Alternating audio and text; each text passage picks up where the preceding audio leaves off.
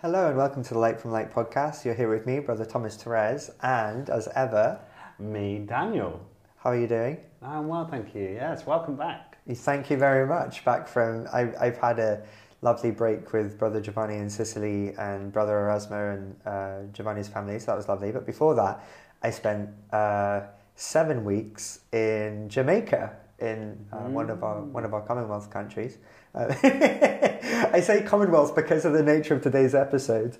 Um, Yeah, our episode is on is on the Queen, Our episode is going to be on the, the Queen. Queen Elizabeth II. But yeah, how was your time in Jamaica? Oh, yeah, no, it was very good. I spent a lot of time preaching and spending time with people and getting to know the place and things. One of the things that it obviously very useful for is to get to understand the culture because the English Provincial Order of Preachers also looks after uh, Scotland and Jamaica and Grenada. And because Jamaica and Grenada are obviously so far away, it's not often that brothers get the chance to go out to Jamaica and Grenada. It's expensive. So it's good to see another part, of the, part pro- of the Exactly. province, It's part of the province, and it's part of the province where you have perhaps less experience of just because it's so far away and expensive to get there. So I was very fortunate to be able to go and to uh, stay with the brothers in uh, Jamaica. I didn't get get a chance to go to to Grenada, um, but yeah, to see another another aspect of the province where we're doing fantastic, uh, fantastic work. Yeah, you were telling me some of the work, and it sounds very interesting Mm. that they're doing there. But what about the work that you were doing? Because obviously you were ordained a deacon just before you I left. was indeed. Just before you left to go to Jamaica. Uh, I, I think did you leave only like five or six days after you were ordained? It was I, very, it might have even been less than that, to be honest. Oh no, yeah, it was. It was five days later. five days. I was ordained on the tenth of July, and then on the fifteenth, I was I was in in Jamaica. You were flying out to Jamaica, and so you could baptize, preach the gospel, Yeah. uh, lead funerals. Uh huh. Did you manage to do all of that? And I didn't manage to do all of that. Uh, no, there was in my last week. There were a group of um, young uh, single mothers uh, who'd come from a. There, there's something over there called the mustard seed communities, um, and very often there are young women in there um, with uh, children. They'll either have been told to go there by the state or they won't have anywhere else to go. Um, and 20 of them came to mass in the morning. And so I was wondering, am I going to have to baptize 20 babies next week? Um, but no, no. Um, sadly, I didn't. I didn't get that that that So you didn't manage to. I didn't have the opportunity. I didn't have any baptisms. No, no, no. I didn't do any baptisms over there. I did um, uh, preach at my first funeral. It was a 25-year-old uh, man who died of kidney failure. He'd had kidney failure since he was like six years old or something, um, and the doctors thought he wouldn't live for a year, and he ended up living 24 more years. So pray for him. His name was Kwame. Um, Oh, God rest him. and uh, yeah, so Did you preach was, at any other funerals or just?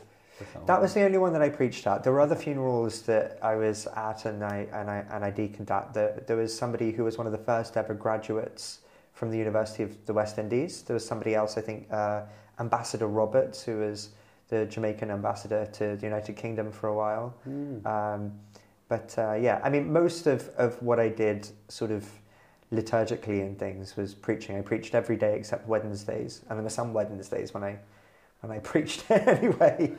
um, so I got a lot of lot of experience preaching. Uh, I managed to follow around one of our one of our uh, priests there, um, Father Clifton Harris. Father Clifton Harris. He's he's very very impressive, very impressive man. Mm. And there, I think there are a lot of people who owe a lot to to his service, and he he'd hate me saying it, but um, I, I, I would go as far as to say that, that he saves lives, yeah, and Wow. souls, saves lives and souls, yeah. So please pray Impressive. for him and the mission there as well. Yeah. Yeah. Please keep There's that a- in your this prayers. is the interesting thing when people think about about the English province of the Order of Preachers. Very often they'll think about Oxford and they'll think about um, the academic life, Mm. and it's true that is an aspect of our mission. But we also run parishes, prison chaplaincies, university chaplaincies, and we do do a lot of social justice. And one of the things that I saw and got to see really up close um, in in uh, Jamaica was the just the extent of the social justice outreach of, of the English province of the Order of Preachers, and I loved it. It, it was it was wonderful. It was really so wonderful. it, fed you a great deal then in your. It did, yeah, yeah, absolutely, yeah. Uh, it was it was a very enriching and a very nourishing experience. Very challenging, very Mm, challenging. absolutely. But um, yeah, I, I received a lot from the from the community there and, and the time that I that I got to spend there with them. Yeah. So I'm you, you were ordained a deacon, which is a seismic thing, really, in your life and your vocation. But also Mhm. another seismic thing that's happened in, in England is the, the death of the Queen, Queen Mm, Elizabeth II. mhm. It's the it, it's the, the the first death of a monarchy that we've had in our lives as as uh, well coming from England. It's been seventy years since Wow, the last yeah. death of a of a royal, obviously. So it's quite a seismic difference. Well, we, we've had deaths of royals. We've had the Queen Oh, yeah, Mother and her sister yeah. and everything. But the But first death of a monarch, yeah, So absolutely. the reign in monarch, so it's, it's a huge thing. I mean, we haven't had that experience before. Um, but so we wanted to focus our episode on that. It's, it's interesting actually. You were talking about, you know, think about being a deacon, and there are obviously similarities between what a deacon does and what the queen does, because the deacon is there to serve, yeah. a- and so too is the is the monarch is there to to serve.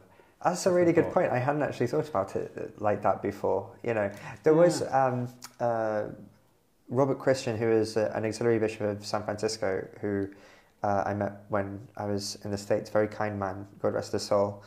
Um, and he used to ask, it, he used a lecture in the Angelicum in Rome, and he used to say, why is it that uh, a coronation is not a sacrament? If you and if you look at it, I mean, it does seem to suggest that a character is bestowed. It does seem to suggest that grace is given for this particular vocation of the of the monarch, either the king or the queen. Uh, there is oil. Uh, there are the the giving of insignia. Um, like for example, a priest will be given a paten and chalice. Uh, uh, his hands will be anointed with oil and things. The monarch will be anointed with with uh, oil and will receive uh, insignia. Um, so it, it is, I said to him, "Well, what, what, why isn't it a sacrament then?" And the only thing that he could come up with uh, as a theologian was because the church doesn't say it's a sacrament. Mm. Um, so I, I thought that was actually a, a very interesting, a very interesting uh, thing. But yeah, seeing seeing a similarity between the diaconate and and and um, coronation and kingship, queenship, is really, I think, very interesting because when you think about what sort of king is Jesus Christ, he's a servant king, isn't he? Yeah, You know? what do you think when he ordains the the apostles in the upper room? When he's ordaining them, he gives them a an example of how to serve. He washes their feet. Mhm. And he says to, this is uh, an example to them of how to be be priests. Yeah. And I suppose that that's the example really that is has been so uh, attractive about the the Queen's monarchy, her reign, has been that she's she's tried to exemplify that Service. service. Yeah. Mm, mhm, mhm, mhm. Yeah, absolutely. Dutiful service. I think that you're absolutely right. I think that's the, the reason why, for so many people, she's held in such high regard. I think part of it's stability, that she's been there so long Mm. amidst the changing world. I think part of it is also that sense of duty and loyalty to service. At the very beginning of her reign, when she came to the throne, she said that I declare, I think it was declare, she said, I declare to you all that my whole life, whether it be long or short, shall be dedicated to your service. What's also less well known is the next part of that quote, where she says, God help me to make good my vow, and God bless you all who are willing to share it. Um, so again, she's asking God for the grace to be a good monarch. She realizes that this vocation that she's been given is not about herself. It's ordered towards somebody else. And you see something like this come through in our Christmas messages as well, when uh, you almost have this Dickensian sort of, you know, Fred, Fred's nephew Scrooge in uh, one of my favorite favorite quotes from A Christmas Carol. He says that uh, Christmas is that one time of the year when people open their shut up hearts freely and recognize others as a fellow passenger to the grave. And though it is neither put gold nor silver in my pocket, I say God bless it. And the Queen says actually something very similar that Christmas is not a time for self indulgence, which is very often actually now. I mean, if you look at Christmas, I mean, it's the time when actually you get what you want, isn't it? You know, and um, most of the time when people think about what they want for Christmas, they don't think about Jesus. They think about other material goods that they want to put at the center of their life instead. Um, but she says, you know, Christmas is not primarily a time for self indulgence, but actually self gift, whereby you see others who are perhaps not as fortunate as yourself and you find a way to serve them, to give something of yourself uh, to another, to uh, go beyond the prison of your ego that sort of shackles you, uh, uh that shackles you down, um, and to reach out to others. So then you have, yeah, you have this different understanding of what life is about that is rooted in the gospel and her relationship with Jesus Christ. And she thinks that these things have a very practical application because she thinks that this brings reconciliation between people and she thinks mm. this brings peace. So she talks very often as, as uh, Christ or the Messiah as the Prince of Peace. Um, so then it has a very real practical application for her vocation as head of state, as monarch, to bring peace to the nation and, and uh, to the world through faithful discipleship, through, through love, essentially. Yeah, I, th- I think her, her reign, I think uh, one of the marks of her reign is that she sees it as a vocation, though. It's not, although it's something that she's born into, if you like. Well, when she was born, she wasn't going to be uh, heir at that time, mm-hmm. with all the history of that. But it's, it's something that she sees from, from God as a, a vocation, invitation to share in her discipleship of, yeah. of Christ. Uh, and that's something that she talks about very often. Yeah. Um, through she spoke addresses. about destiny, and mm. she she said that you know, I suppose you know, this is a, a sort of destiny. She used the word destiny before, but another word that she could have uh, used from her Christian lexicon would be providence. You know, in God's providence, uh, she has uh, ascended to, to the throne. And you're absolutely right. She saw it as a calling from God to serve. This is the way that Christ would call her to serve Him, to love God and to love her neighbour in a way which is unique for, for, um, for the world. And it's interesting, isn't it? You know, when people talk about the Queen, Mm. You know, there are, there are plenty of queens in the world, right? Um, but when people talk about the Queen, they, they, they're thinking of the Queen of England, partly because she's been here so long. Who, who said that? Uh, I think it was uh, Macron in the last week. I think Macron said that. But there are, there, are, there are many monarchs in, in the world, but when we think of the Queen, we think of the, Elizabeth. The Queen of, yeah. Yeah. Queen Elizabeth. I think I think that was Macron that said oh, that. Oh, interesting. But it is, yeah. there you are. You're there you go. Maybe I'll become the next president of France. well, I can't now, being a cleric. I'm barred from public office by canon law. But, but it, it is an interesting point that people across the world, mm. uh, whether they be monarchists or, or Republicans, or Republicans, yeah. yeah, you know, whatever whatever they may be, they look to the Queen and see traits uh, that mark her life that are appealing and attractive and yeah. ones that we can imitate as, as well. Yeah. And I, I think I, I would go for, as far as to say that's because they, they mirror the life of Christ. Yeah. I think, like for, for one example, when you look at her life, it, she's obviously been reigning on, on the throne for a long time, mm-hmm. 70 years. And in that time, uh, she's, she's experienced a huge amount of change in, in the world. Mm-hmm. You think 70 years is a huge amount of change. And a lot of ups and downs and turmoil, even in her personal life. When you think mm. of her, her mother, her sister, uh, what's happened with her children, her grandchildren, there's been a huge amount of change. And in that, you see uh, a great stability and peace uh, in her. And I think that comes from really from her relationship with, with Christ. And, and it really it, it sort of imitates the life of Christ. I remember uh, listening to a reflection on blind Bartimaeus, the calling of Bartimaeus, and it, the calling of Bartimaeus by Christ. And what you, you find in that account, it's in Mark's Gospel, you have this great crowd gathering around, and as uh, Jesus is, is moving, everyone is following him. And Bartimaeus is by the side of the road and he's blind, he can't see what's going on, but he's heard Jesus is there and he cries out, you know, Son of David, have mercy on me. Mm-hmm. To, which is interesting of a monarch, um, uh, a monarch term, you know, Son of David, the, the king. Mm, yeah, yeah. But Bartimaeus cries out like uh, cries out loudly, and Jesus hears him. And, and it says very interestingly in the gospel, it says that Jesus stopped and he called Bartimaeus. So you, you can imagine the scene. Everyone is moving. There's so much noise, and Jesus stops. And in this reflection, it says that Jesus is the still point. He's the one where you, you have this, this foundation. You know, there's, there's this uh, anchor, really. Hebrews talks about God, make, make God your anchor in your life. And I think that uh, that's something that comes across really with the life of, of Queen Elizabeth II is that there is this stillness and stability, which I think, um, or, and this, sort of peace in life, which I think comes from, from Christ. That's where she draws her strength from. So although everything is changing around her, uh, there is this, this still point that she finds rooted in a relationship with Christ.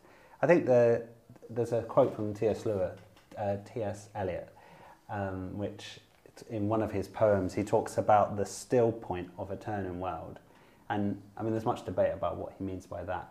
But I think that phrase encapsulates really what, what Christ is. Mm-hmm. You know, this world that changes so much, even within 70 years, changes so much. But I the think still point is You, Christ. you're spot on. There's actually a quote from the Queen in 2002 uh, that I, I've just Oh, managed to pull up while you're talking about it. I know just how much I rely on my faith to guide me through the good times and the bad. Each day is a new beginning. I know that the only way to live my life is to try to do what is right, to take the long view, to give of my best in all that the day brings, and to put my trust in God. And I, I think you're right. I think this is exactly why she manages to find stability in the midst of so much turmoil. And um, I mean, part of her wisdom comes from the fact that she's seen so many things come and go. She's seen so many crises, and then she's seen off the crises, and you know, and yet you know things still remain.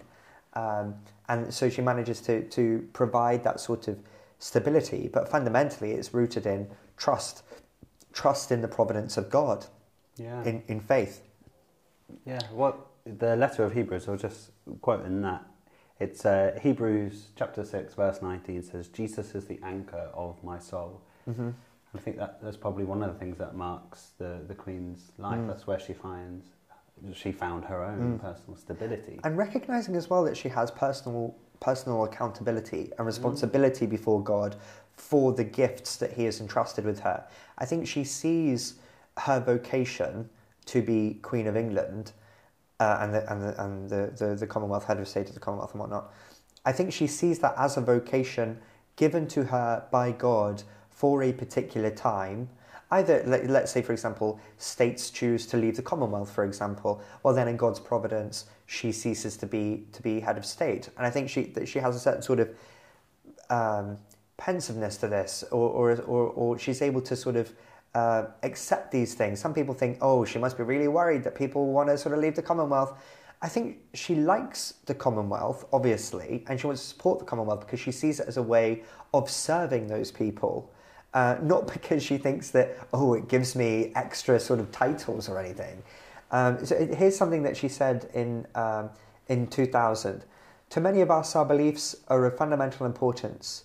For me, the teachings of Christ and my own personal accountability before God provide a framework in which I try to lead my life. I, like so many of you, have drawn great comfort in difficult times from Christ's words and examples. So, here, this sort of personal accountability before God, I think also then shapes and guides her life and how she understands her vocation. She understands, I think, how she understands her life is that she has been asked to give this definite service, which is so peculiar, so peculiar. She's been asked to serve in this very particular and unique way, and she will be held accountable for how she does that. And I think this is where a lot of her asceticism comes from. You know, I remember in the papers years ago it said the Queen doesn't, you know, put the fire on. She has an electric fire, and she eats her dinner out of a plastic Tupperware, but or breakfast out of a Tupperware box, watching TV. Yeah, yeah. And I think this is because she realizes it, she's personally accountable.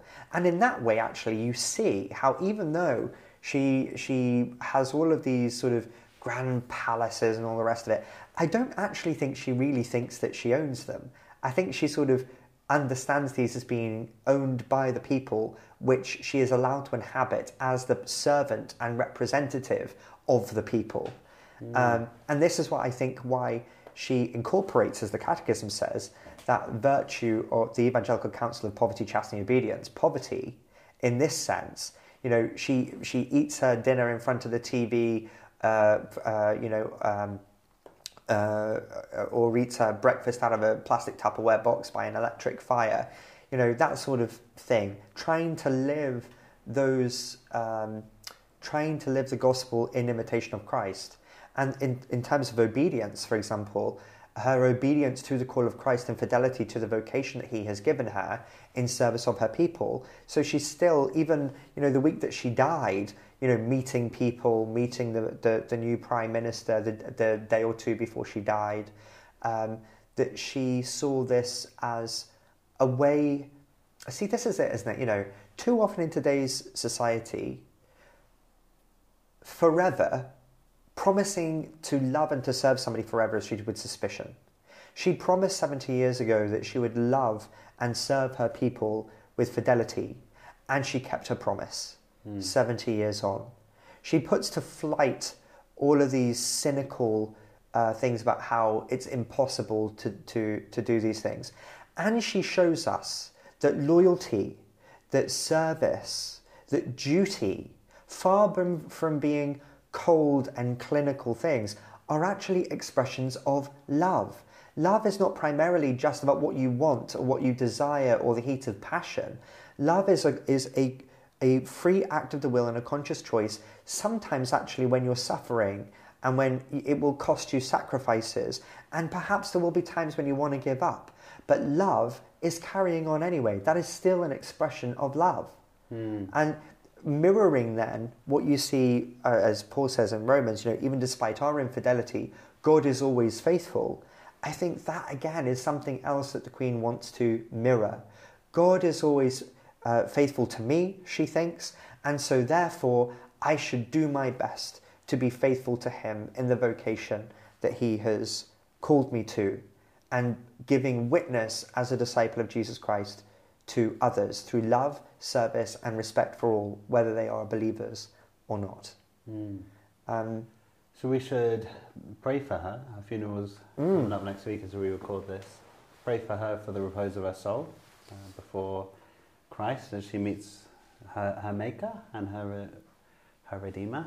Um, but are there any last thoughts that we? Um, well, I mean, it, it wasn't. That's the thing. It's not just for her.